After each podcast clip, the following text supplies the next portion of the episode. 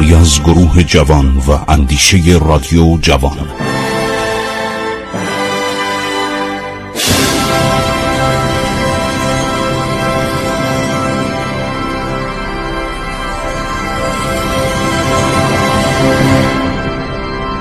بسم الله الرحمن الرحیم.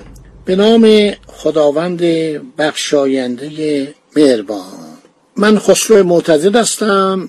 با شما صحبت می کنم در برنامه عبور از تاریخ دوره دوم جنگ های ایران و روسیه. ایرانی ها ترس و حراس به خود را نداده. عباس میرزا تصمیم گرفت که روز بعد حمله خود را به طرف صفوف روسها شروع نماید. نایب السلطنه قشون آذربایجان را در قلب سپاه خود جا داد. چند تن از شاهزادگان مانند خسرو میرزا و غیره را به سرداری آنها گماش خودش می‌خواست که از جناح راست به روسا حمله کند. اردوها پس از آنها در مقابل یکدیگر سفارایی کردند. توپخانه قوی روسیه مشغول شلیک شد. توپخانه روسیه چادرهای ایرانی ها را هدف قرار داده بود. از این جهت عباس میرزا مسترب شد یک نفر را فرستاد تا شاهزادگان را از چادرهای مزبور خارج کرده و به عقب حرکت داد. شاهزادگان مزبور از شدت استراب در جلوی سپاه آذربایجان و بدون ملاحظه شروع به فرار به طرف عقب نمودند. صاحب منصبان قشون هم وقتی فرار این عده را دیدن تصور کردند که شکست خوردن از همین جهت فرمان دادند تا شیپور بازگشت کشیده و قشون آنها عقب نشینی کنند. شیپور بازگشت یک مرتبه به صدا درآمد. تمام سربازان بر اسب سوار شده فرار کردند. فرار آنها جناهین سپاه ایرانی ها را به خطر انداخت. یک مرتبه تمام سپاهیان ایرانی شروع به فرار کردند. روزها به سرعت آنها را تعقیب نمودند. در نتیجه بدین ترتیب نقشه عباس میرزا منجر به عدم موفقیت و شکست شد.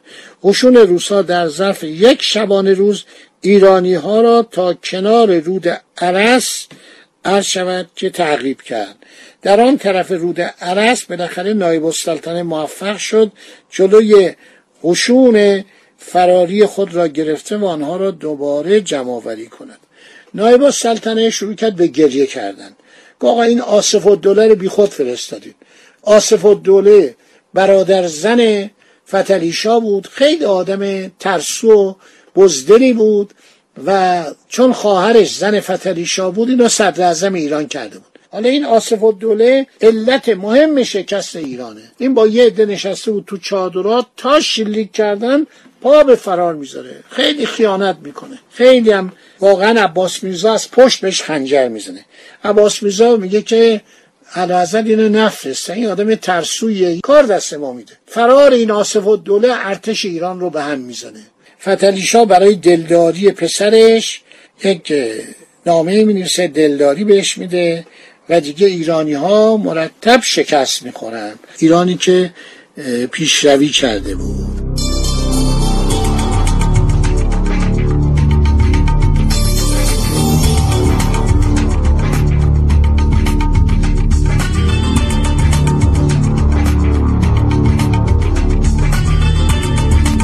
شخصیت ها و افراد رجال اردوگاه رو ترک کردند آصف الدوله صدر اعظم در رأس متواریان بود که به شتاب اردوگاه رو ترک کرد. تا یک روز و یک شب خود را به رود عرس که 150 مایل دورتر از جبهه بود رساند. هزاران سپاهی منظم و غیر منظم متواری شده جبهه را ترک کردند. جنگ گنجه که در 26 سپتامبر 1826 روی داد تلیه شکست ایرانیان بود. ارتش روسیه به زودی موفق شد به آرایش مهمی دست بزنه. این در حالی بود که نیروهای ایرانی حتی به دربن مخاجقله در داغستان رسیده بودند. نیروی دریایی روسیه قوای بیشماری از بندر حاجی ترخان آستاراخان. به دربند رساند و نیروی دیگری از رود عرس گذشت تبریز را مورد تهدید قرار داد. هر شود که متاسفانه از نظر لوجستیکی پشتیبانی پیشبینی های لازم ننشده بود. ایران زیاد پولی در اختیار عباس میرزا نبود. گلوله های توپ آنجا با کالیبر توپ ها فرق داشت. قابل استعمال نبود. برای خرید سرب در محل کوششهایی کردن مقدار کمی به دست اومد. خب ارتش روسیه پنجاه هزار سپاهی در تفلیس مستقر کرد.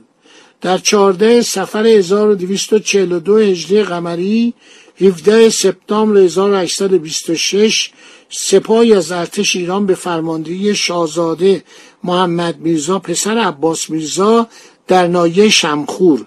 از یک لشکر چهار هزار نفری روسیه شکست خورد. امیرخان سردار همونطور که گفتیم کشته شد. سپاهیان به طرف گنجه متواری شدند.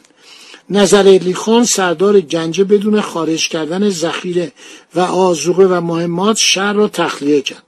در چهارده سفر 1242 ژنرال مددوف آن شهر را به تصرف درآورد. عباس میرزا دستور داد محاکمه نظامی بکنن نظر علی خان سردار گنجه رو تیربارونش کردن. دادگاه گفت این دزدی کرده فرار کرده عقب نشینی کرده اسلحه و مهمات رو داده به تصرف روسیه مستوجب اعدامه فتلی شاه برای فتح قلعه شوشی به اللایارخان آصف الدوله دستور داده بود قوای عباس میرزا رو تقویت کنه. 20 هزار پیاده ده هزار سوار 20 اراده توپ اطراف شوشی رو محاصره کرده بودن. روس ها بالاخره رسیده بودن اونجا رو گرفته بودن و بعدم در جلگه اسلاندوز ما شکست خوردیم. بسیاری از سربازان با از دست دادن تجهیزات و اسلحه خود اردو را ترک کرده به سرزمین های محل زندگی خود بازگشتند.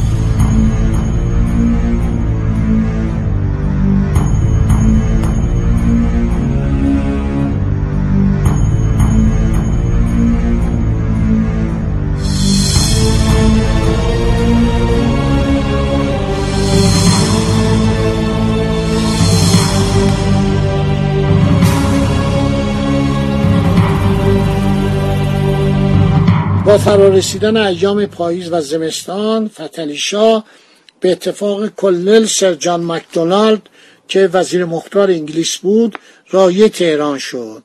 دستایی برای حفاظت کرانه های عرس گماشته شدند. این بهترین فرصت برای نیروهای روسی بود. سپاهیان روس از سرحدات قبلی ایران گذشته در نایه آقلان اردو زدند. ایران تمام نوایی بازپس گرفته شده را از دست داده بود. در این زمان دولت سعی می‌کنه با اعزام فرستادگانی به سن پترزبورگ باب مذاکرات رو باز کنه و بگه که یرمولوف تقصیر داشته. یرمولوف اجازه عبور داوود خان سفیر ایران رو از طریق قفقاز و گرجستان به داخل روسیه نمیده. سفیر ناچار از طریق استانبول رای اتریش هنگری میشه. دولت ایران پرنس مترنیخو که صدر اعظم اتریش بوده همیشه اتریشی با ما خوب بودن. واسطه قرار میده قرار شد با کن نصر رود صدر اعظم روسیه صحبت کنن. نصر رود میگه تمام مسئولیت ها به ژنرال پاسکوویچ محول شده و قرار نماینده از ایران به سرحدات روس بیاد و با ژنرال پاسکوویچ ملاقات کنه. عباس میرزا عرض شود سعی می‌کنه ژنرال مددوف رو بیرون کنه. در ژانویه سال 1827 جمادی ثانی سال 1242 روی میده. تاریخ ها رو بخونید. ناسخ و تواریخ روزت و صفا تاریخ نو آورده شده. مذاکرات بین میرزا محمد علی شیرازی برادرزاده میرزا ابوالحسن شیرازی و افسران روسی در تفلیس انجام میشه. ژنرال دبیچ نماینده اعزامی از سن پترزبورگ با پیشنهادهایی چون تخلیه مناطق شمال عرس تحویل آن به دولت روسیه پرداخت 700 هزار تومان قرامت و متارکه جنگ برای پنج هفته با نماینده ایران به مذاکره می نشینه. هر شود که ژنرال نیوتنان سلشکر ژان پاسکوویچ دیگه همه کاره بوده. دولت روسیه تجهیزات و نیروهای فراوانی به تفلیس میاره. ده ها ژنرال میان در کنار پاسکوویچ اجتماع می‌کنند در سال 1827 ژنرال پاسکوویچ ایروان رو پس از پایداری سخت قشون ایران معاصره و تصرف می‌کنه. نخجوان عباس آباد که عباس میرزا اونجا رو ساخته بود اونجا رو می‌گیره در شمال عرس. عباس میرزا در نزدیک میازین بر نیروهای مجهز روسی شامل پنج هزار پیاده و یک هزار سوار نظام به فرماندهی ژنرال کراسوفسکی که دارای دوازده اراده توپ بود پیروز میشه. توپخانه و سوار نظام ایرانی به خوبی با روسا مقابله می‌کنند. نیروهای ایرانی متعورانه می جنگن کراسوفسکی در نبرد مجروم میشه. این محاصره میشه اما روسها ایرانیان رو عقب میرانن ژنرال پاسکوویچ ایروانه که می‌گیره تزار بهش لقب کنت ایروان میده. خب جنگ های مختلفی اتفاق میفته یه سری جاسوسانی بودن که گزارش رو میفرستادن به اوچ کلیسا. حالا تا همینجا رو داشته باشید. انشالله در برنامه بعد باقی ماجرا میگه. متاسفانه فرجامش تلخه. باقیشو براتون خواهم گفت. خدا نگهدارشون.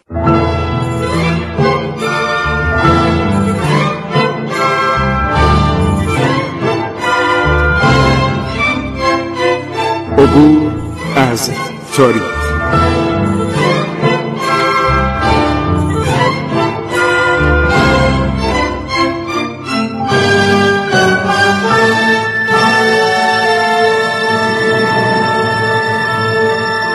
ایران با شکوه. سرگذشت ایران ما به روایت خسرو معتزه